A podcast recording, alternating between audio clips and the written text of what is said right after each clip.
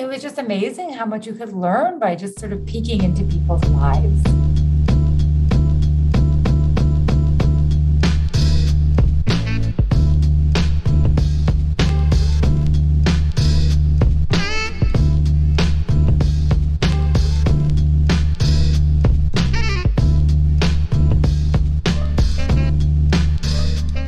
This week's episode of the Mixtape Podcast, I had the pleasure of interviewing Dr. Anna Aizer, professor of economics at Brown University in Rhode Island and editor in chief of the Journal of Human Resources. I have had a keen interest in Anna Aizer uh, and her career and her work for a couple of reasons, just uh, actually a lot, but here's two. Uh, first, she did her PhD at UCLA when Janet Currie was there, as well as when Guido Imbens was there. Imbens taught there after he left Harvard, for those of you that remember that interview I did with him. Recall my overarching conviction that Princeton's industrial relations section, which was where Orley Ashenfelter, David Card, Alan Krueger, Bob LaLonde, Josh Anguish, Angrist originated from, as well as Janet Currie. And you'll of, my conviction that this was kind of the ground zero of design-based causal inference, and that design-based causal inference spread through economics, not really through econometrics uh, and econometrics textbooks, but really through applied people.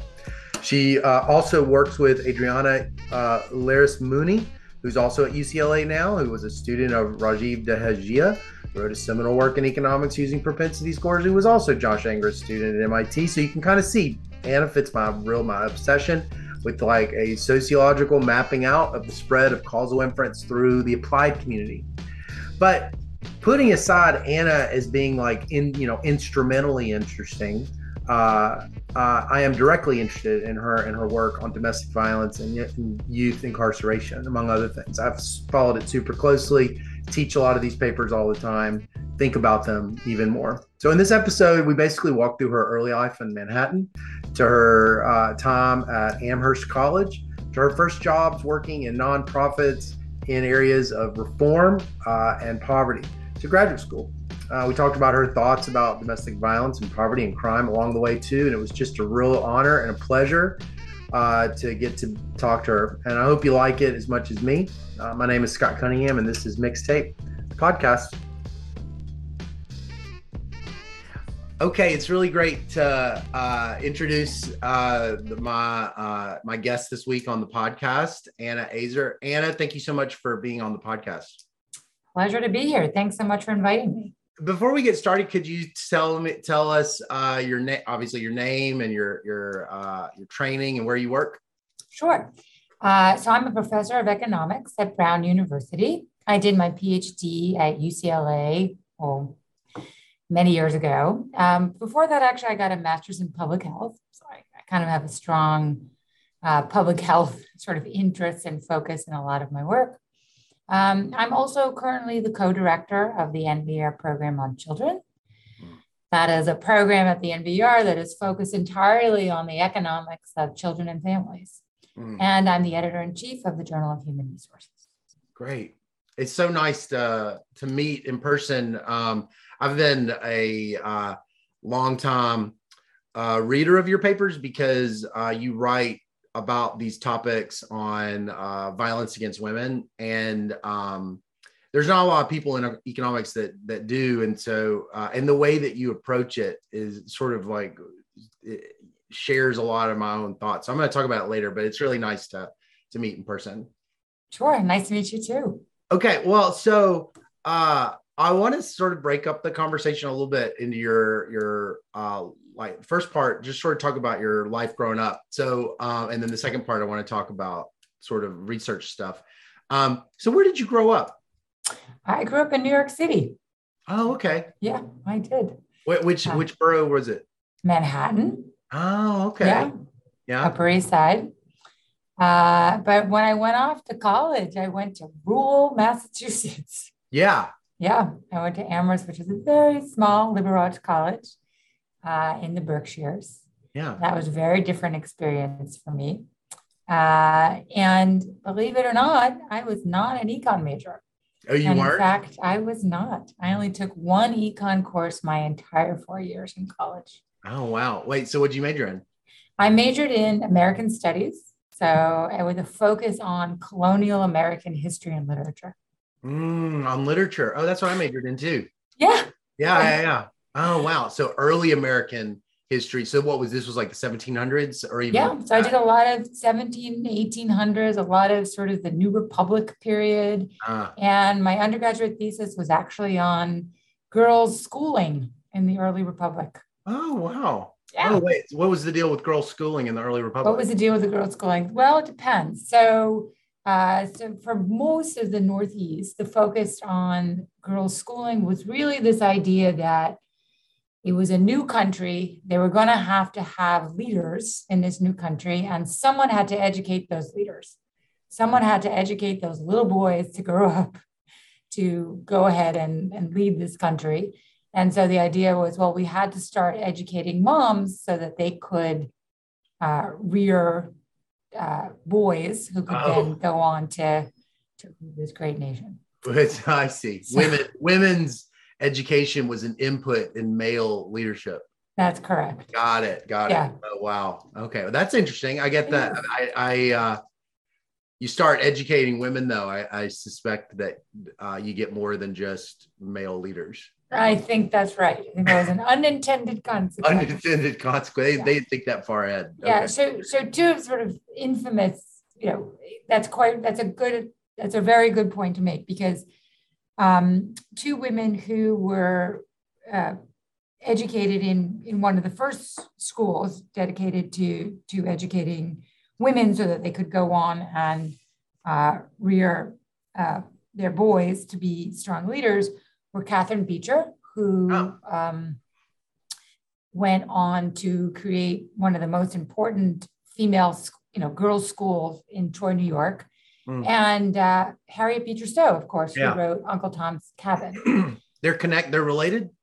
Yeah, they are sisters. They are oh, sisters, sisters, and they they went on. They they were one of the the first sort of sets of girls who were educated uh, in this mindset of we need leaders, so let's uh, have some educated moms. Mm. And they, of course, had other ideas, and they went and formed schools and and wrote incredibly important um, works of of fiction that that ended up, you know, playing a, a pretty significant role in in uh, the Civil War. Wow. You think that was was this a thing over in England too, or was this just an American deal? Uh, you know, I don't know the answer to that. Huh. I guess they have a different production function for leaders in England, whereas we, it's like very uh, decentralized here or something, right? Right. So you're saying in England they already had sort of their system of yeah. You go to Eton and then you go to Cambridge or Oxford, right? I think that's probably right. So we right. didn't have that here. Yeah, that's right. I mean, you don't even have. I mean, you're like creating everything from scratch yeah. and with such a reactionary response to England, who knows what kinds of revolutionary approaches you're taking. Uh, I mean, I, I, guess that is kind of that's probably pretty revolutionary, right? Like, say, well, we're gonna tar- we're gonna teach women, even though it's kind of like in order to produce male leaders, it's still like thinking outside the box a little bit. Yeah. I suppose that's true. Yeah. That's cool. So yeah. how come you didn't end up in? So you end up at Amherst. Well, so as a kid in Manhattan, what were you doing? Like, were you interested? Was this you were like reading books and stuff? You were like a big reader. Uh, I suppose so. Yeah. Yeah. I suppose so. Is that yeah. what drew you to Amherst, a liberal arts college? I don't really know. I mean, I, I, I don't think I actually knew what I wanted until much later in life. Mm. And so I was an American Studies major, which was really at the time I I, I actually I learned a lot. Um, but I don't think it took me a while to sort of gravitate to economics. Yeah. And uh, once I did, it was clear that that was really the right path for me. Yeah. One question I want to leave your kid. So, did your parents let you uh, ride the subway when you were? Little oh kid? yes. Oh gosh, yes. I bet that was so cool. Oh yes. So. Yeah you know, I grew up in the in New York City during the 70s and 80s, which was far more dangerous than yeah. it was today. But at that time, parents had a much more hands-off approach to parenting. Yeah. And so I was I think I was eight years old when I started taking public transportation by myself. Oh my gosh! So it's yeah. like you're a lat. Is it like there was like latchkey parents sure. back then? So you're just sure. like you just like jump on the jump on the subway. Where are you going at eight years old in Manhattan? You go to school. You're, you're just catching the subway to go to school. Yeah. Oh, that's so cool. I bet you had. A, I bet you had a great childhood. I have to say, it was pretty good. Oh man, I can't complain. Yeah, I grew up in a small town in Mississippi, but it was the same kind of thing. You, I mean, well, it was very different than than Manhattan, but just being able to being able to have that level of, you know, it's like all survivor bias, like the the other kids that are getting right. really neglected and abused. Like, right. but the, those of us that made it out alive, it's like all you have is great memories of of being able to do whatever. Right. Um, Agreed. So what? So you grad? So you wrote this thesis. So like at Amherst, did everybody write a thesis? Is that real common? Most people did. Like, I think like a third oh, okay. of the students wrote a thesis. It was very common. But you're like gravitating towards research, like research, though. Yeah. So yeah. I mean, it was clear that I really, really enjoyed that a yeah. lot. Um, and in fact, more recently in my economic research, I have done a lot more historical work. Oh yeah. Than I had done initially. So I think that training has really come in handy. Yeah. What did you like about that project that you wrote your thesis on? What did it? Well, it was really a lot of fun. So I focused on two schools in particular. I focused mm. on this school in uh, Litchfield, Connecticut, and another school in um, Pennsylvania, a Quaker school oh. in Westtown. And uh, those I focused on those two schools because those two schools for whatever reason, kept a lot of their records. They have oh my god, really wonderful. Yeah, so you have really wonderful archives where you could kind of just go through and read all about what they were thinking about when they founded the schools, what the curriculum should be like, and even some of the writings of some of the students and the teachers. Oh my god! Um, so it was really just a tremendous amount of fun uh, to to read all of that stuff, all that yeah. sort of primary materials. Oh my gosh. Wait, did you actually have the names of the kids? Did you see sure. their did they you have like that. census records and stuff? Oh, I guess you could. I mean, this was so long ago before oh people were gosh. doing all that kind of cool linking. But yeah, you you absolutely could. Oh, that's so neat. Yeah. where those kids ended up. I mean, yeah. So so you so you what did it make you feel doing that research? That was so original and just like being out there in these like archives. Well, it was just amazing how much you could learn by just sort of peeking into people's lives, you know, and it, it was just really, um, it was really exciting. It was really fun. Uh, and you just felt like you were discovering something new. Yeah, yeah, yeah. So you liked that. I mean, so, but that's interesting because some people would be like, oh, discovering something new. That's not, that, I don't even care about that. But you, like, when you were discovering something new, you were like, I like this feeling. Yeah, yeah I really did. Yeah, I yeah, really yeah. did. Yeah. So what happened? So you graduate. So I graduated. Uh, and then I, so my first job was actually working for an alternative to incarceration program in New York City. So I moved back home. And you have to remember, this was sort of early mid 90s. Mm-hmm. And this was sort of the peak in terms of crime rates in the country and in New York City in particular. Yeah. And the jail. Was that a conversation before you say this? When you were like growing up, did your parents were was it like you you noted like people were cognizant? I mean, it's like now you kind of know, oh, it was the peak because like it's fallen so much. But like what right. what was the conversation like as a kid about crime? Well, so in the 90s in New York City at this time, that was really the crack cocaine epidemic. Yeah. And so there was a lot of talk about that. Mm-hmm. Um, that really did dominate a lot of the media at the time, and uh, you know it really was sort of a big a big concern. Yeah, yeah. And you know, as we know, the the city and the state, not just in New York, but nationally, really responded with very tough on crime yeah. approach.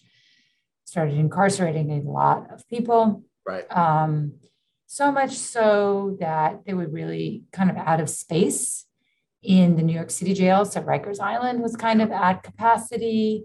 Mm. Even upstate prisons were pretty full.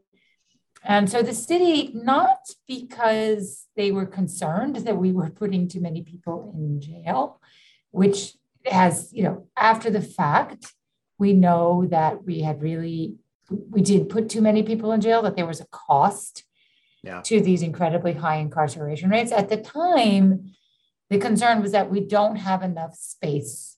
So what are we going to do? And so the city funded an alternative to incarceration program for youth. So it was called the Court Employment Project, and it was really focused on kids between the ages of 16 and 21 who were charged with a felony Mm, in New York State Supreme Court. mm, And these were kids who were being charged as adults, treated as adults in the system. right. Uh, New York City uh, has since raised the age of majority, but at that time it was 16. So we were focused on really younger, you know, 16, 16 to 21, although most of the kids we were working with were 16 to 18. What kind of felonies are we talking about? Is this Um, the drug felonies or is it? Yeah, so a lot of it was, you know, possession with intent to sell, selling, but also robbery. Um, that was that was pretty common as well. Yeah. And so we were only working with kids that were facing at least six months in uh, in adult prison, essentially. Mm, Uh, that was the, the rule uh, for our program because, again, our program was really focused on trying to reduce the number of people who were being detained and incarceration incarcerated for long periods of time. Yeah. Uh, so we were only dealing with people who Wait, real quick. So what? You're like uh, like in your early twenties. Yeah, so I would have been about 23. How did you find this gig? Where, where you were just going back to New York City, or what was the deal? Yeah, so I, I knew I wanted to go back home. Yeah. And at that time, you know, jobs were advertised in the paper. Yeah. Yeah. And yeah. so you looked through the help wanted ads and you just sent, you know, cover letters and resumes by mail Yeah. To, you know, whatever job sort of appealed to you. And so I was interested in those jobs. I was also interested in working with the um, with public defenders, so the Legal Aid Mhm. Society in New York. I applied for a number of jobs there. Um, so Well, Yeah. so what, where's this coming from? What, what's your values exactly at this time? You're like concerned about poverty or concerned about Yeah, something? I think I deal? guess I already was really worried. Uh, I was really sort of concerned about um, low income kids who were. were really sort of. Um, I felt already were getting sort of derailed in a, at very young ages in a way that I thought would be very hard for them to recover. yeah. And I think that in that sort of sense was really confirmed when I started working that these were kids who, you know, in a in a split minute, their lives were just totally changed. I know. So certainly in the case of things like robberies, these were Yeah. often, you know, group of kids with not much to do, just kind of getting into trouble yeah. and it just getting too far too quick. Yeah. And before they knew it, they were facing two to six years. I mean, it was just really tragic. Yeah. Yeah. Yeah. Yeah. So I know. Six month, you go, you, you think about it too. You're like, you're looking at these like six month in the prod in the in the the program that you start looking at six months and you think, oh, it's six months. The thing is, those things cascade because six months with a record, a felony record serving prison becomes uh, becomes de facto a cycle of repeated six months, one year, two years, Sure. and you're just you're you just end up uh well that's going to be a paper that you end up writing so i'll hold off on that but like uh yeah so okay so you end up applying you kind of like spray the, the the city with all these resumes and then this this thing so what is this company this is this is a nonprofit Yep. So it's a nonprofit that had a contract with the city. Oh. Um, so they had a contract with the city, and you know, they again they were funded really because the city could not afford uh, to put any more people on Rikers Oh, so They it's like a have mass incarceration like response almost Yeah, right. capacity They were at capacity, Yeah, so they needed to do something. yeah And uh, so, what this program was, it was an intensive supervision program. So, the kids had to come in at least twice a week and meet with the, a counselor. Yeah. The counselor would, you know, kind of provide counseling services and also kind of check in on them, make sure they're going to school or working or getting their GED. Mm-hmm. And then they would write up these sort of long reports. I only worked in the courts. So I, do, I wasn't doing any of the counseling myself. I had no qualifications right. uh, to do that. I worked in the courts. So my job was to screen kids for eligibility for the program, interview them, see if they were sort of good candidates, then talk to their families, talk to their lawyers, uh, and then talk to the judge eventually, sort of about the program and about what we would be doing and why we thought this person was a good candidate. Yeah. Uh, and then once they were in the program, I would then provide uh, updates or reports back to the judge and the defense attorney to let them know how the individual was doing. And wait, what is the treatment going to be that these that thing's doing?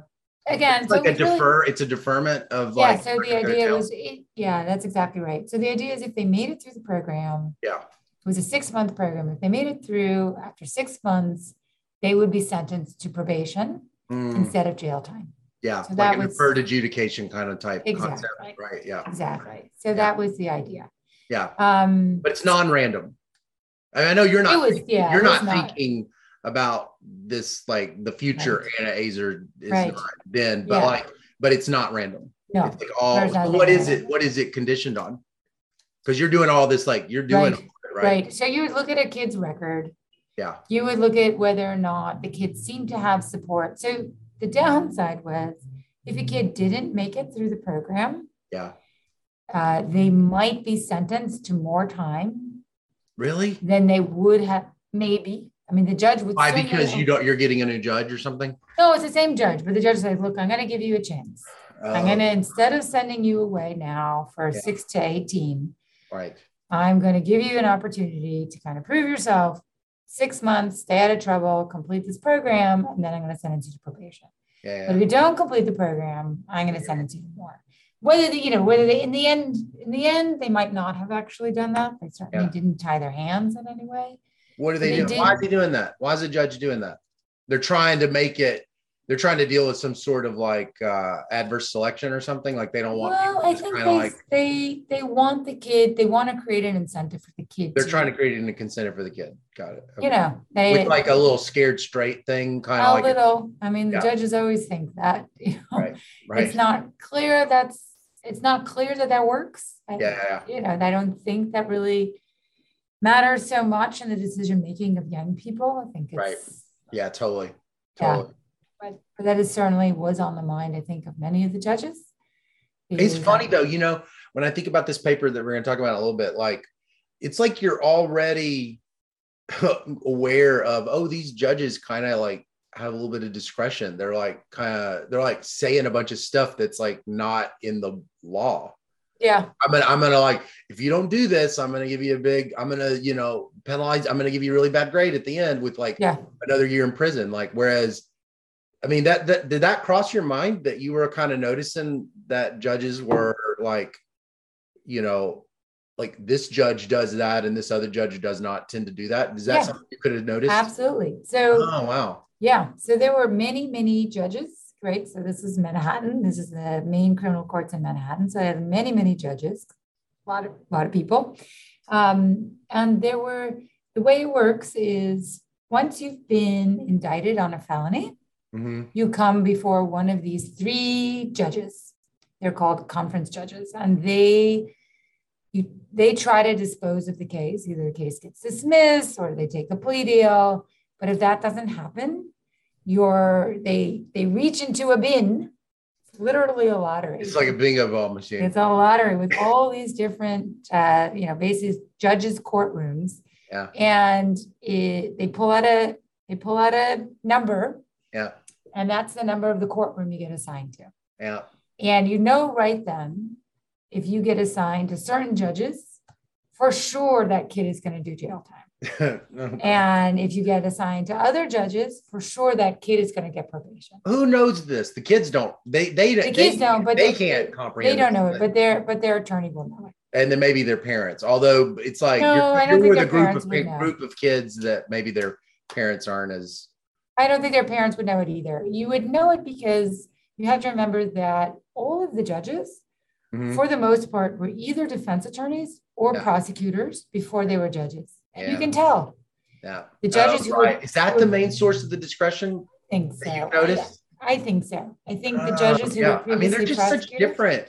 Yeah. It does seem like the prosecutors and the defense attorneys are almost like cut from a completely different yeah worldview and set of values. I think that's right. I had this friend that was a public defender in uh, Athens, and he was like, he was like, I mean, I think this is what he said. I, I'm not gonna say his name because I don't. He probably didn't say this, but like, I thought he basically said, I don't like prosecutors because they think they are always guilty.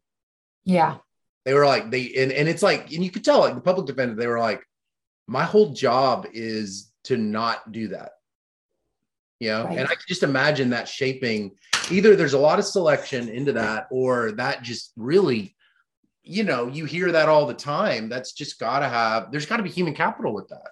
Yeah. So I do I agree. So I think they have a different perspective, which is what draws them to you know either defense work or prosecutorial work. Mm-hmm. but then you have to remember their jobs are really very different. So the prosecutor he's or she is just dealing with the victims yeah. right? So that's who they're talking to all day. Right. The defense attorney is, is talking to the to the defendant oh, and getting yeah. to know them and their families. And so they really just have very different sympathies yeah and um the judges come from one or the other. One or the other. So and so you can see it. So you're a kid, you're like young person. What is you what are you feeling over the course of this working with this? Like tell me tell me a little bit about your your growth and the thoughts that you're thinking about. Yeah, so I mean I I really felt like these were kids that just got derailed. Mm. Right? I mean that these were kids they were in a very tough situation and they made a decision and they had no idea what the consequences of that were going to be. Yeah. Nor should they have. You know, they were 16. It's very hard to know where these things end up. And yeah. I did feel as though the criminal justice system was way too harsh. You could tell. That, that, yeah. I mean, that that was like because the whole point of this nonprofit you're working on is like a response to an ex- such an excessive amount of penalization, they literally don't have. Yeah. Yeah. They don't, have, they don't have any room for anybody. Yeah. Yeah. They they had no room. You're like That's exactly we're, we're doing so much punishment. We That's exactly. We can't even do it right. That's exactly right. Yeah. Yeah. And you know these kids, they had, um, you know, they they they in the in the juvenile justice and criminal justice system more generally there's a disproportionate involvement of Black and Hispanic youth. Yeah. But they are 100% poor. Yeah, right. So that's the other thing. And that's that just thing. seemed incredibly unfair to me. Yeah, yeah, yeah. right. Uh, that the, you know, poor kids just, you know, and it's not the case that not poor kids don't also mess up. Right. They do. Yeah, they just can um, like avoid the like the 10,000 there's 10,000 choice there's 10,000 events from the mess up to the things that these kids are facing in this program that they yeah. like have many like ways of mitigating it. Yeah. Yeah. That's right. There's even like in terms of like parents spending a ton of money to like or just saying you can't hang out with these people or it's like there's like a bunch of stuff that like poor families just are like look I I mean yeah, I completely I can. So you're feeling heavy hearted, or you're what are you? Yeah. So you're like you you could have gone in a different direction. You could have not gone to graduate school or gone to get this master's. So what what's the decision criteria where you're you're thinking I've got to go in a new direction? Yeah, so I mean at a certain point, you know, I I just felt as though I needed more training mm. and I felt that you know, so I wanted more of a professional degree. So I got a degree in public health where you learned a lot about, you know, the health system and financing and the, the social determinants of health. Mm. And I just, you know, I, I felt like I needed again more more training. I should say I went from that job, not directly back to graduate school, but I I went and I worked in a a not a homeless shelter, but a, a service center for homeless people, also in. New York oh. City. So I work. I went from the criminal justice system to the homeless system, Oh. uh, and I was there for another year, and then I went back to so what, like two or three years total between Amherst and graduate That's school? correct. Yeah, Yeah. that's correct. So you thought, but it's interesting you go to public health because not because like I think like a lot of people that don't know anything about anything, they'll be like, well, she's she's doing criminal justice. She's doing so I could have seen her going to law school. She's Yeah. going to now she's going to the homeless thing. Okay, well, maybe she could do social work. So how did you what were the things you were thinking of and how did you end up choosing public health? Because a lot of people don't associate either of those things with public health. right. They heard the word health. Right. So a couple of things. One, um, you know, I thought about law school, but I felt as though lawyers deal with the problem after it's happened. Right. And I felt like maybe we should focus more on preventing. Right. Uh, so, and and the other thing, when I work with homeless people, I really did start to feel like this was a homeless individuals. Homeless families are kind of different. I work with homeless single adults, Mm. and for the most part, in New York City at that time, all of the homeless single adults had serious mental health problems. Yeah. Right. Um, and it, I really came to see homelessness as a as a public health problem. A mental health problem. yeah. the Hence public health. Got it. Yeah. Oh, right.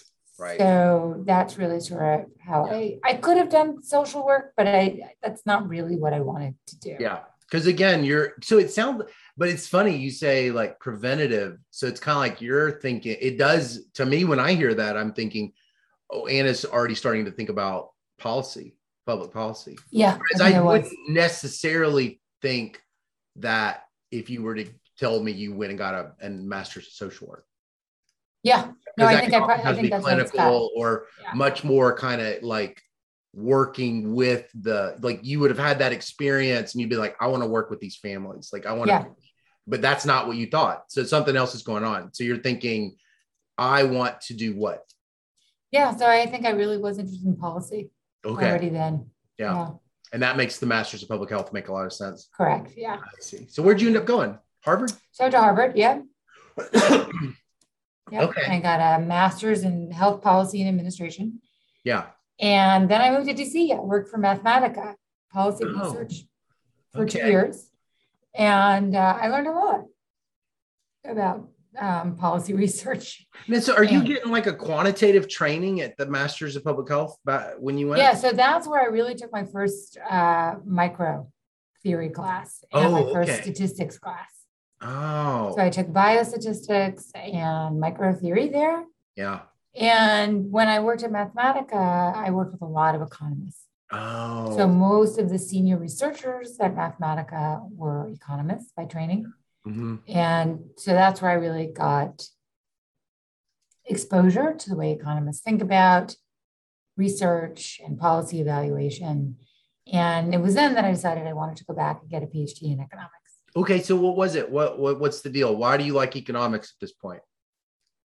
Again, you know, so there were the senior researchers at Mathematica were either economists or sociologists or political scientists. And I just felt like the economists had a very clear way in which they sort of set up problems. And I think that goes back to sort of, you know, economic models of decision making. Right. And it just struck me that that was a very, that was just a very good way to conceptualize almost any problem. Mm, And I also liked the way they thought about data. Mm.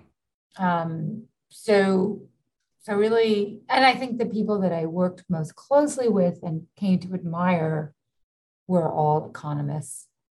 So that's sort of how that well, how long were you there? Were you doing kind of public policy stuff at Mathematica?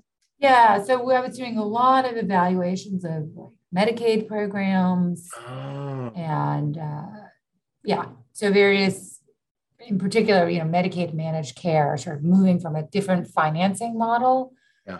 for Medicaid and evaluating that in various settings and writing up policy briefs. So that, you know, I- God, it was either two or three years, I can't really remember. Maybe three years. I think I was there three years, and then I went back to graduate school. And then you go to UCLA. And then I went to UCLA. Who did you end up studying? Did am I right that you were working mainly with did, Janet Currie? Was yes, so Janet Currie pretty closely my, with her. Yeah, she yeah. was my main advisor. The other folks I worked with were Joe Hotz and Jeff Grogger. Mm-hmm. And, and who's the, the who? Jeff Grogger. Oh, and Jeff none Grogger. Of, none of whom are there anymore. Yeah, yeah, yeah, yeah. Right, right. Yeah. You know, did you? I'm just kind of curious. You know, uh, I sort of associate you a lot with you know because i like wrote that book on the on causal inference i'm like obsessed with the causal inference stuff and like all these like weird ways like with all the people i'm like and i see like princeton industrial relations section card angrist etc and i see janet currie and then i see you at ucla and i associate you so much with like that kind of like methodological approach, especially for some of the some of the papers that I've known really well. Uh-huh. Did you get a sense when you were at UCLA, like, oh, this is like causal inference, this is different, like you know, this is the credibility revolution, or was it just really subtle, or like this is just like this is just how you do empirical work? That's a great question. So I should also say that my first year econometrics teacher was Guido Imbens. Was it really? Yeah, Guido oh was at gosh, UCLA oh, for wow. a short period of time. And I was lucky enough that he was there when I was there. So he taught oh. me in my first and my second years. So oh. of course he, you know, was very much a big part of this. Yeah. Um, and actually Enrico Moretti was also at UCLA when I was there. So I oh. took courses with him. Um, so I think between Janet, Guido, Enrico, uh, and Joe mm-hmm. Hotz, you know, they were really kind of in the thick of it. And that was just that was the way it was done. That was the way it was done. That was the way it was done. Yeah. What did you learn? What do you think? What do you think you what what do you think the like salient concepts were that had you I mean this is like a make make believe, right? But I'm just saying like had you gone to a different school that where you didn't have any of those people, what do you think like the salient econometric causal inference kind of things were to you that you were like, oh, this is what I this is what I I notice I keep doing over and over again or keep thinking about? Hmm. Well, I would say that the method was in service to the question. Mm. So, you know, one thing I feel as though I'm seeing it more these days is people have an ex- they find an experiment, a natural experiment, and then they figure out the question. And that's right. not how you that's that's not how I remember it. Right. Right. I mean, you, you sort of you had the question and then the method was in service to that question. Mm. And I worry that that's getting a little bit lost these days, yeah. that people yeah. kind of have the experiment and then they're searching for the question. Right. And I think that's less, that ends up being less interesting and less yeah. important. Yeah. Yeah. Yeah. Yeah. There, there were certain economists, I think, that were so successful as kind of like approaching it that way. And, you know, it, it, it seems like it was kind of cut both ways because it seems like causal inference kind of grew on the back, uh, like that kind of applied causal inference kind of grew on the back of like that kind of natural experiment first. But it almost becomes like this, like to a kid with a hammer, everything's a nail. And so they're like, it's just kind of like look through the newspaper, look for look for a uh, look for a uh, natural experiment. What can I do? Yeah. What can I? How yeah. can I uh, do this? How can I? Yeah. You know? And it, it is funny. It's like it does feel like I don't think it's as satisfying, too. Just mm-hmm. even emotionally, you know, you think about. I mean, I guess you can find discoveries that way, like you were, but it does feel like you, you don't end up building up all the human capital with like with like the the importance of that question. Yeah. Yeah. because you're almost like it's almost kind of like you're like, well, how can I make this question really important as opposed yeah. to it is important? Right. What were right. you studying? So you were studying. I mean, I know what you were studying, but like, what? It, so at at UCLA, like, what what was the question that you were really like captivated by? So I was really focused on health. And you have to remember, I had just you know, I'd done a master's in public health, and I just worked at Mathematica. So I was really focused on health. So really, all of my my dissertation was on health. So um, my main dissertation chapter was actually on um, Medicaid in California. Mm. And it was on the importance of um, enrolling kids early in Medicaid. So I don't, I don't know if you know much about the Medicaid program, but it's uh, there are many kids, 60% of kids who are uninsured are actually eligible for the Medicaid program, but not enrolled in the Medicaid program. Mm. And that's partly because 60%? yeah. Wow. So most, I mean, we could reduce the number of kids uh, who are uninsured in this country by more than half if we just enrolled all those kids who are eligible for Medicaid in the program. Yeah. And part we of the We saw that kind of in that Oregon Medicaid experiment. Yeah, so so yeah, so this so Oregon was mostly adults, and so I don't mm-hmm. know I don't know how these numbers differ for adults and kids. I'm really more focused on kids, but the it's probably it's it's partly by design because Medicaid is a program. If you show up at the hospital and you don't have insurance and you're eligible for Medicaid, the hospital will enroll you. And most oh, people oh, know right? that. Yeah. Mm. I mean, because they have every interest. Yeah. You know, they they want to get paid. So right. they'll enroll you in the Medicaid program. But you know, there's a cost to that because what that means is that kids, you know, if parents know that once they go to the hospital, their kid will be enrolled in the Medicaid program should they need hospitalization, they don't end up getting them enrolled prior to that. So they miss out on sort of the ambulatory preventative care yeah. that might prevent them from being hospitalized to right. begin with.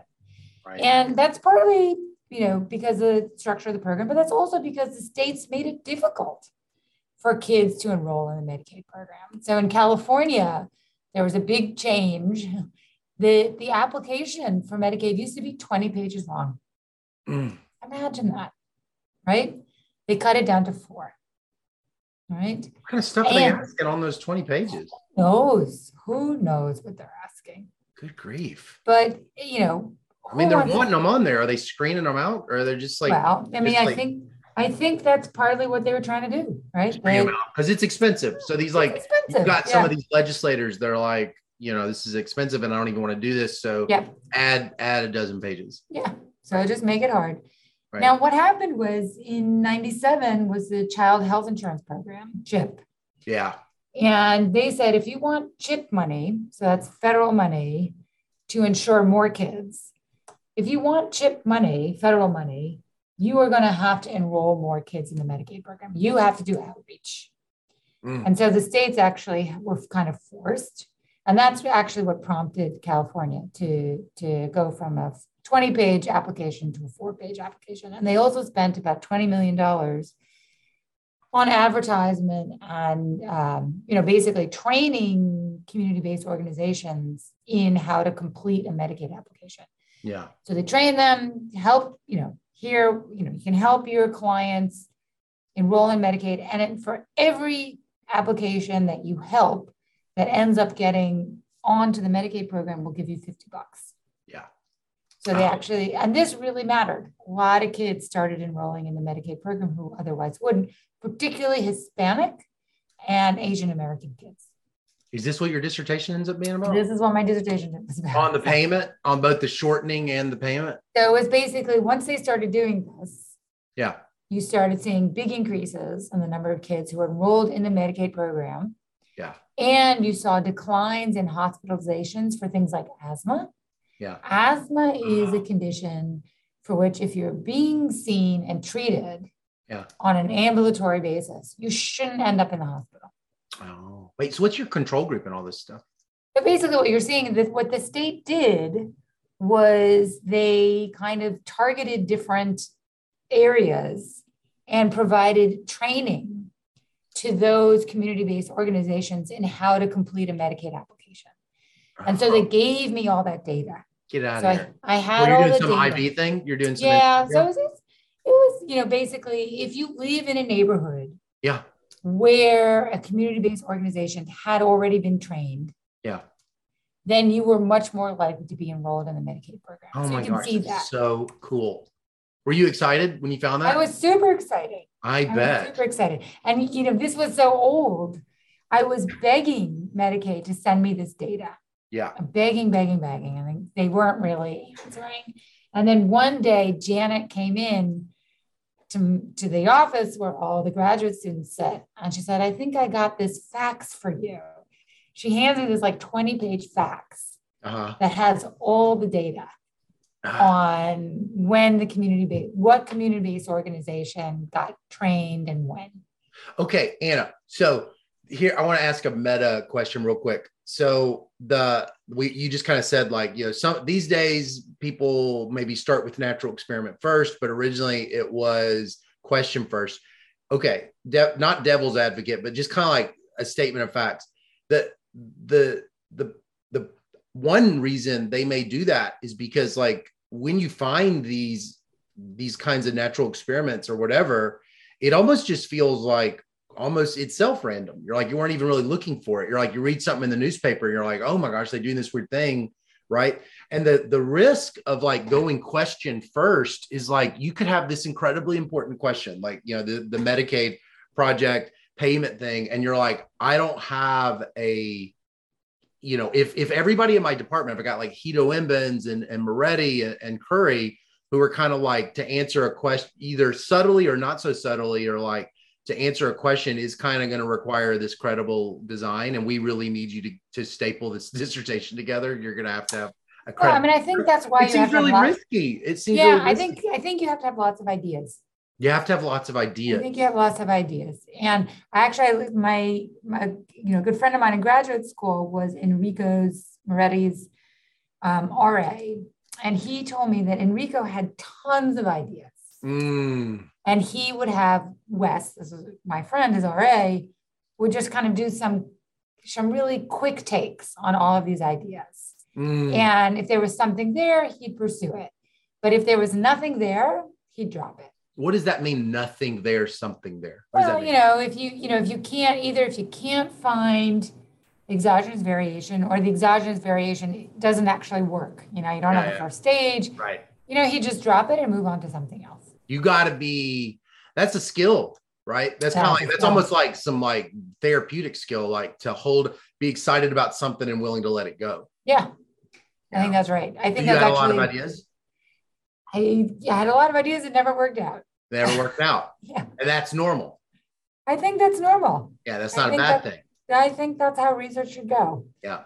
And I think I, I in fact, I ha- I probably I'm not as good as Enrico. I probably hold on to things for longer than I should. Yeah, yeah, yeah, yeah.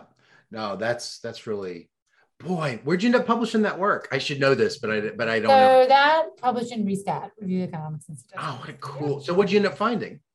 So what I end up finding is if you, you know, pay these organizations to enroll, well, kind of a couple of things. Advertisement, you know, just kind of blanketing the television and radio with, you know, information, you know, sign up for Medicaid, sign up for CHIP. That does not work at all. Doesn't what work. Does, no, Advertising doesn't, doesn't work. work. It doesn't work. What works is having these community-based organizations help families complete the application. That's you know, that's like efficient. a supply demand kind of philosophy that you see in drugs too. It's like um, Mark Anderson has this paper on uh, meth, and they would post these advertisements of people that had like were addicted to meth. There was like, you know, they like look horrible. You know, he's like they like lose their teeth and all this stuff. Yeah. They didn't do anything. Yeah. And it's like, you know, because I think you're talking, I mean, maybe I'm wrong, but it seems like you're talking about a group of people that are like, they need more assistance. Yeah. They need they need somebody, you know, you think about that thing you were saying earlier about like these kids that are higher income versus lower income. It's like when I said there were 10,000 steps that the the higher income people had, it wasn't really like the kids, it was like external forces that were like in, investing out like going after them. Yeah you know right. and it seems like it seems like incentives are like need to be targeted to people to like go after because yeah. for whatever reason that's like whatever reason it is not enough to just simply have it you you need people going in and and and like helping along the way right agreed agreed wow. any support any support yeah. so you, so okay so uh that is amazing. That is that is a great. What a I bet. I mean, I bet your advisors were so proud of you for that project. I don't know. I just think I mean, so. You'd hope so, but yeah. that would be icing on the cake. Yeah, uh, right. Exactly. Yeah, I guess that's not super important, but no, still. yeah, it is. You you do always want your advisor. I mean, I had tremendous respect for all my advisors, so yeah, I'd be very pleased if they they liked the work that I did. Yeah, they yeah. So so basically, you know, states did spend this money to enroll kids early, Mm-hmm. but it paid off because it meant that they were less likely to be hospitalized. Mm-hmm. You know, so in fact, some of these, some of them, these programs can be very much cost effective. Yeah. Yeah. Well, so I, you know, I was, I had like, but I had told myself, I was like, well, I'm gonna ask Anna about the juvenile incarceration paper with Joe Doyle, and then I was going to ask her about domestic violence. And I feel like I've got to make a hard choice now because I don't have a lot of time. So I was kind of thinking, well, uh, let's see how this goes, and then we can do it. So domestic violence. Okay. First thing, first thing I want to ask is, uh, how did you get interested in that topic, and when did it start? Because I guess it's not. St- is is it really like, in a way, I can almost imagine. Oh, you've been thinking about domestic violence forever. yeah. So You've I been actually, thinking about women ever since college, Yeah. That's true. right? I hadn't made that connection. Um, so this was basically my first big project after I started at Brown.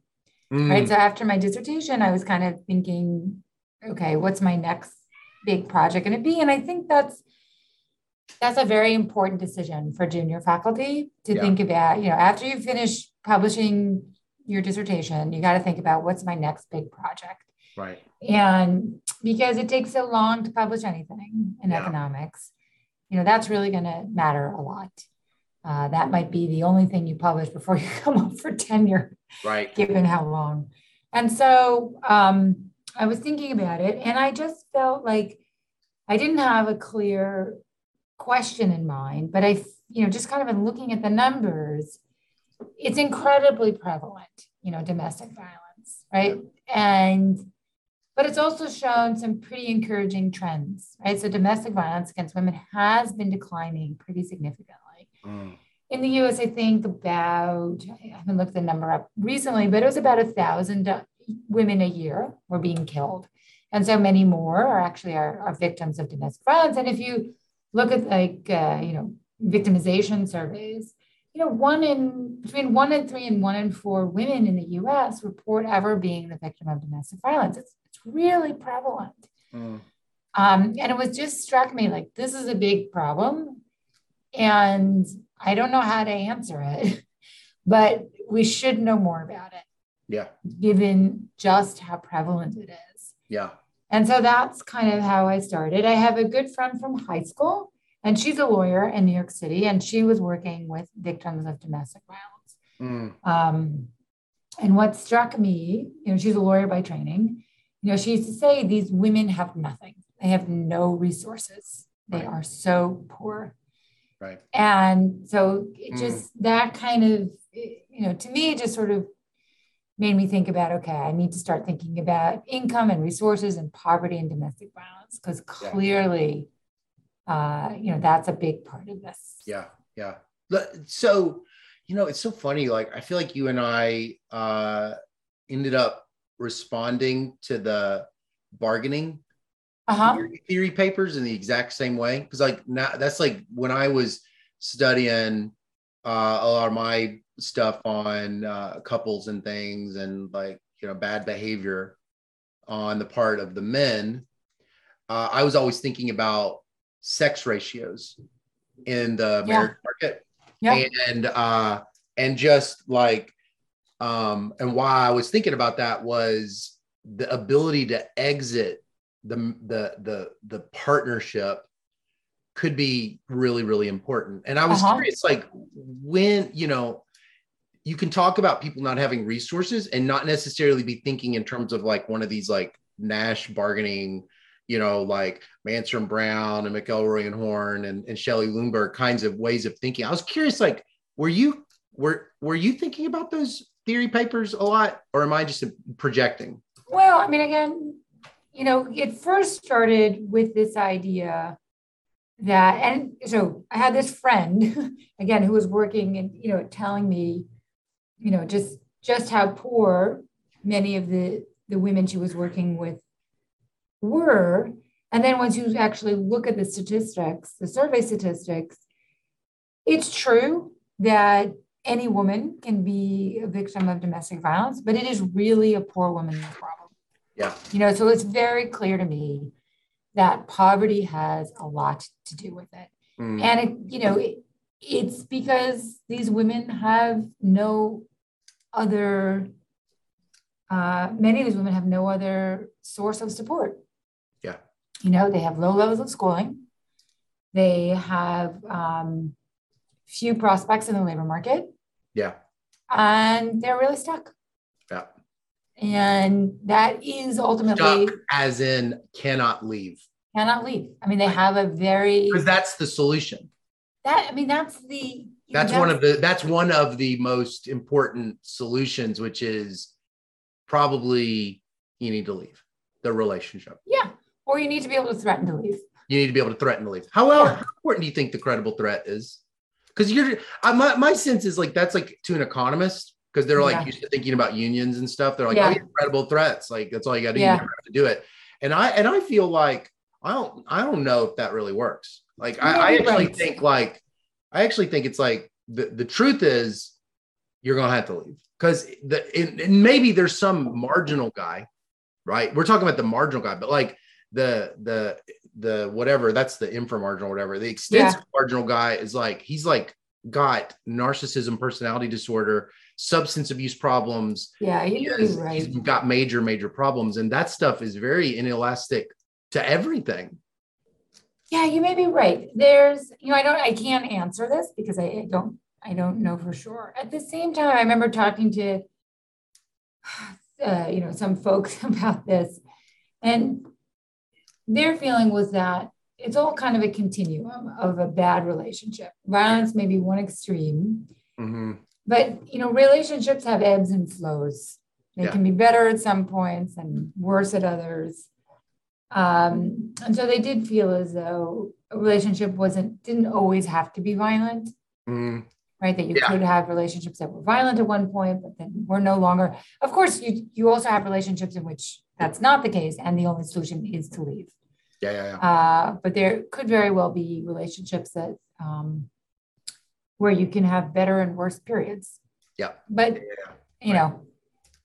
Yeah, the reason why I bring it up is because I feel like I feel like these days you hear a lot about mental health kinds of well you hear about mental health period but like mm-hmm. uh in domestic violence there'll be also an emerging story of the narcissist yeah. narcissist personality disorder. And i and i've been always lately thinking of like you know i wonder if this is true. Because like the story anecdotally what you see a lot is how manipulative uh that's like a very judgmental way of putting it but i don't know how else to else say it how manipulative one of the person can be towards the other where they're like well if you loved me you know they get all this like trapped up stories about love yeah you know, love yeah. becoming almost this uh, story. Yeah. Know? And and um, I've wondered for those people that can't or won't, it's actually won't, right? They can leave. So it's like it's more of like, I mean, there are some people they will be literally harmed if they leave. So I'm not talking yeah. about those people, but I mean like the person that literally you're watching an equilibrium where they don't leave. I've wondered lately if it's like they their view, the victim is all tangled up with loyalty and love. Yeah, and it sure. is taken advantage of by a person that that they they don't no one can tell them not to love this person. Yeah. That's like nobody's business. Yeah. You know? Yeah. Um yeah. I mean it's it is a really complicated thing. It is so complicated. Yeah. It is so complicated, especially when it's like, yeah, I mean, finding the policies that that provide resources to a person especially if it's like you know some of that might be a person that's at those earlier ebbs too you know those earlier ebbs in the yeah. bad relationship and you're like well some people may not be ready to leave yet all right you know i mean there, this is the sort of thing where i do think the right policy response is providing resources to women but also probably interventions aimed at the assailant. Yeah. Is probably going to be just as effective. Sorry, my phone is ringing. That's okay.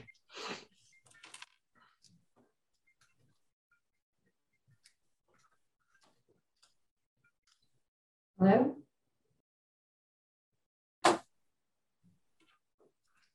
Yeah. Sorry about that. I thought it might Yeah. be my kids. Um, I wonder about these battery, you know, the, these battery courts. Have you heard about these? These yeah, I mean, I, they're, I wonder if they are what what uh what yeah, know about those. yeah, not a lot, I would say. Yeah, I don't think we Actually. yeah. Yeah. Yeah. I I mean I think this is like such a th- these issues of of poverty and, and mental health and Yeah. all of these things inter, interacting uh to in order to get you know healing and health uh healthy meaningful lives to all everyone is is is uh I do think this is something that economists can offer, but Yeah. it, it's not something that uh, I wouldn't say there's a ton of people. You're, you're one of the you're not you're one of a small number of people working on domestic violence. Yeah. Seems like It's it's very hard. I mean, it's a really it's a very hard thing to study. You know, data is very difficult to come by for obvious reasons, for, Mhm. for good reason, right? I mean, this is this is data that needs to be protected. Mhm. Um, you know, Len, Jens Ludwig and the, the crime lab in Chicago, I mean, they're trying to do, they're doing work around violence reduction more generally. Mhm. And probably many of those principles and findings probably relate to domestic violence as well, you know, kind of Mhm. changing the behavior of young people so that they are less quick to react right. uh, and less quick to react in a violent way when they do would probably have some pretty important spillovers to domestic violence as well, Yeah. I think. yeah, yeah, yeah. yeah. So I think there are ways to reduce violence more generally that would Yeah. probably apply to the setting of domestic violence. Yeah, you know, it's funny, like going back now, circling back to that judge who threatens with higher penalties. You know, I I, I think like economists, when they think about violence and things like that, a lot, lot you're you're an exception for thinking about outside options and stuff like that. But like the um they they're so the shadow of Gary Becker's deterrence hypothesis Yeah. it's like the it, it can just be this like straitjacket for a lot of people because Yeah. they're like they just only think in terms of relative price changes on the punishment margins Yeah. and you know when you when you talk to psychologists or you read that psychology literature about uh, narcissism or borderline personality disorder or substance abuse you're you're talking about a group of people that are like it for a variety of reasons have really low discount rates or just like have beliefs that things don't apply to them or like in no uncertain terms like the elasticities of violent behavior with respect to some you know uh, unknown punishment that you don't even know if it's going to re- real it's like it just seems like it, we don't really know but oh, Yeah. really big Yeah. So there was this criminologist named Mark Kleiman. Do you know? oh yeah mark? Kleiman, yeah yeah I mean, his big thing was it should be swift, sure, and short, yeah right? That that's how we should do um, punishment. Yeah. That's you know that's a very different you know he he felt as though that would be that would be far preferable to the system in which there's uncertainty, but if you know if it doesn't work out, you're going to spend a lot of time in jail. Like he thought the that thing is terrible though you know swift certain and did you say short short. Yeah. Well, with prison sentences lingering on your record, it is by definition never short. Yeah, You know, you you, you face these labor market scarrings and Yeah. you know you can't get housing, yeah. you can't get jobs, and that does not go away. Mhm. Right. So even if the prison sentence is short, the person this is just the I just feel like this is the tension around violence in the country, which is like punishment has so many margins where it is permanent. Yeah, It's got so many margins, and it, it and just being in a cage is only one of them. yeah, yeah yeah, um, yeah. I mean, particularly for young people, jail is incredibly scarring. incredibly scarring, incredibly scarring.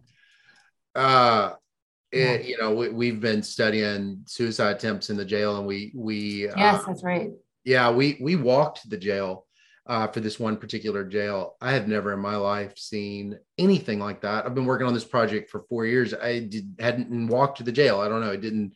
It's not the first thing that came to my mind. And so the team finally walked the jail. I spent the whole day there, and um, you know the the jails have so much mental illness in it, and they just are in. It's not even cages. It's like a uh, a cage has, you know, air gets in.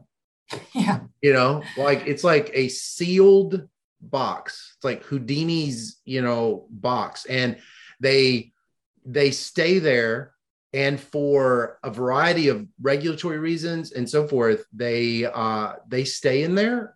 Um, can't have a lot of materials if they are, you know, at risk, if they've come in with like psychosis because of substance abuse or underlying mental illness stuff, they might get moved into certain types of physical quarters. Yep. I just can't even imagine. Yeah. Less than an hour. Yeah. Let alone, and that's just jail. That's not yeah. even prison. Yeah. It, it's yeah. just, it's just absolutely uh, a trauma box. Yeah you know and you come and that you know and this is unfortunately we didn't get to talk about your paper with joe doyle on the juvenile incarceration but every time i teach that juvenile incarceration paper where kids were incarcerated as a as a young person and then end up not going back it's not even the future prison part it's the not going back to high school yeah and, and then when they go back they're labeled with a behavioral emotional disorder it's like it's it's really like anybody that's had any exposure to a kid involved in corrections, you're like, oh, I know exactly what that is. They were traumatized. Mm-hmm. That's not, it's not, there's no like, you don't even have to come up with some exotic economic theory. Like they, yep. they were traumatized. They can't, that's why they come back to school with a behavioral emotional disorder. It is endogenous. Yep. Oh, that's yeah, that, that paper is one of the most important papers uh, I have personally ever read. Uh, I get, I teach it nonstop, and I've even cried teaching it in class. I get so emotional when I get to that that part because I don't know about you, but it seems like it's really hard not to come away with like a lot of papers you read. You're like, well, we're not really sure, you know, exactly all of the make of it. But when I read that paper that you wrote, I just think, especially when you kind of think about the leniency design, I just think these kids probably didn't need to go to prison. Oh yeah. It's just like I don't. What else are you gonna say? They get yeah. they end up committing more crimes. Yeah. And they are not going back to school. Yeah. How how, how was this the policy goal? Yeah. What was it like writing that paper when you started to realize? Well, I mean, it was very. So we. I mean, again, I when I worked in this alternative to incarceration program, we had kids come into the program who had spent some time in jail. And we had kids who had spent very little time, you know, maybe just a night. Yeah. And the kids who had spent even just like three weeks in jail, they always did worse in the program. Always. It was a mm-hmm. it was a known fact. The program knew it. And the question was, well, are these kids somehow different? I mean, there was a reason why they were in jail and these other kids weren't. And is that why they do worse in the program. You know, maybe they're in jail because uh, their family didn't show up for them in court, they couldn't make bail. Or was it something about spending three weeks in jail that just made it impossible for them to complete the program? Yeah. And so this was a big question that was on everybody's mind. We all we talked about this quite a bit uh, at the program, and we didn't know the answer. Yeah. And when I finally, you know, found, figured out how to do it, um, working with Joe, uh, you know, I, I really, I wanted to know the answer to a question that I had been thinking about for over a decade. Gosh, you must, I mean, were you emotionally upset when you I mean, started to see coefficients get really big? it wasn't, it really was not surprising because it really wasn't because these are kids who are only marginally attached to school. Yeah. Right. These are not the kids who were, yeah, you know, doing, you know, going to school, doing well in school, uh, these were kids who were not mm-hmm. really that attached to school for whatever reason. Yeah. And so you take them out, even for a month. Yeah. They're not going to go back. I mean, it's kind of obvious. Yeah. So, you know, we saw that in the program, a lot of kids, what they ended up doing was moving a lot of kids from school to GED mm-hmm. because they just were not, they had not been involved in school. They were not involved in school. It just was much more likely that they would be able to complete a GED than actually go back to high school and finish. Your paper, like, uh, you know, it, it like hit home for personal reasons. Is like, we we had like an event happen and then it's like i literally was like i wrote i wrote a professor. I was like this thing had happened and i was like the Anna and Joe find this result, and I just think like I feel you know hopeless, and um, and so uh, I've like there's like this kid in town, and uh, I like raised money for him. I mean, ba- basically, I, I was like, you just got to do everything in your power to not let them spend an extra minute in jail, and all this like scared straight stuff that yeah. parents get into it too. Yeah. They're like, they're kind of like exhausted. They're like, well, he's got to learn his lesson. Nobody learns a damn thing in jail. They don't learn a lesson. I mean, I know it's like, because you're just so hopeless. You're like, you start grasping at straws, and people will tell you that might happen. Right. Yeah. And, and I just kind of keep thinking to myself, look, just get him out of jail and then just like just let the net like whatever the folklore is like let the folklore about how to help a kid happen outside of jail mm-hmm. you know like just like yeah. get, get them out of jail and then just like let the the next thing but the thing yeah. is they need they need so much help yeah. They need so they, they, these kids that get it up getting tangled up with like they like do these petty larceny things. They're on they're high on Xanax and they like you know do these petty larceny things and it just starts you know adding up and you're like you get them out and you just realize you're like oh okay now where's the the massive infrastructure to help them and yeah. you're like there's not one so then they yeah. just keep getting arrested and they keep getting arrested and you're just yep. feel like then then you're kind of like going well how many lottery tickets do i have? how many lottery tickets is the optimal number of lottery tickets to always be buying so that you're diversifying so that one time maybe it clicks and you're just like i don't have the budget constraint for it yep you know i mean it does yeah. seem like it's just it is very i find it hard to be hopeful sometimes mm-hmm. you know when you work on these projects that i think that's part of it like when you work on projects around violence and kids and like jail it, it it can it can make you hope it can make you feel hopeless i actually kind of even with your paper just kind of feel like i'm like okay the goal needs to be to avoid this like but then you just think but nobody's listening to an economist well you should well a couple things the rate of juvenile detention has been falling pretty steadily mm-hmm it's very the trends look very different from adult incarceration and detention, mm-hmm. which have only started to fall more recently. Mm-hmm. Um, juvenile detention and incarceration has been falling, and actually, I was speaking with some policymakers who said that a, a 2013 National Academy of Sciences report on juvenile detention was really very impactful Mm. And that it made very clear that um, detaining and incarcerating youth was a terrible idea.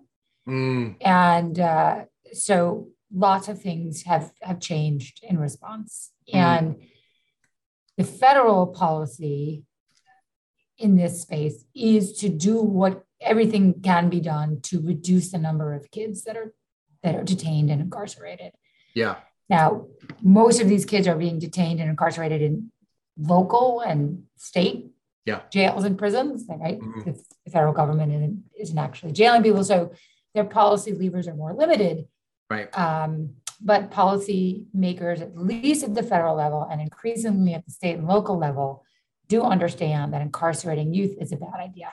Yeah. And uh, rates have been falling. Yeah. So that's the good news. Right. Right. Well, I mean, I, I, you know, one of the things this in this podcast series I've been like kind of gradually beginning to focus on is how so much of changing policy from the perspective of the individual scientist is the long game. Yeah. You know, and you're like, you're, you, you, you are doing things and, and just kind of almost knowing that this is a part of a larger process that takes a long time and the work matters. yeah. You know it, it matters. It's important you know to be uh, to, to, to tell the truth and do good work and uh, you know do your best even to get it published in the top journal so that people take it really seriously. Yeah. Too it's really so you know uh it's so nice to talk. Uh i really mean it. I've like you know felt just such a strong kind of inspiration and and things that i've learned from you and how you do ask questions and how you answer them. And and you know i watch you get administrative data. That was the thing with that joe doyle paper. I watch you get administrative data. I think oh i could get administrative. Mm-hmm.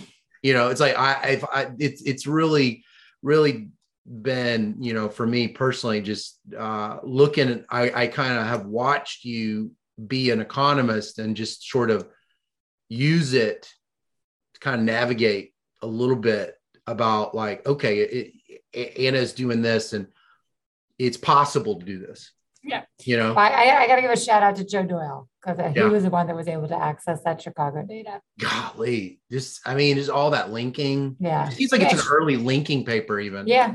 Shout out to Joe more generally. He was a yeah. great, great co author on that, yeah. on that project. Yeah. Yeah. Well, thank you so much for being on the podcast. And yeah, thank you, Scott. Let me. It was a pleasure talking to you. Yeah. Okay. Bye bye. Bye bye.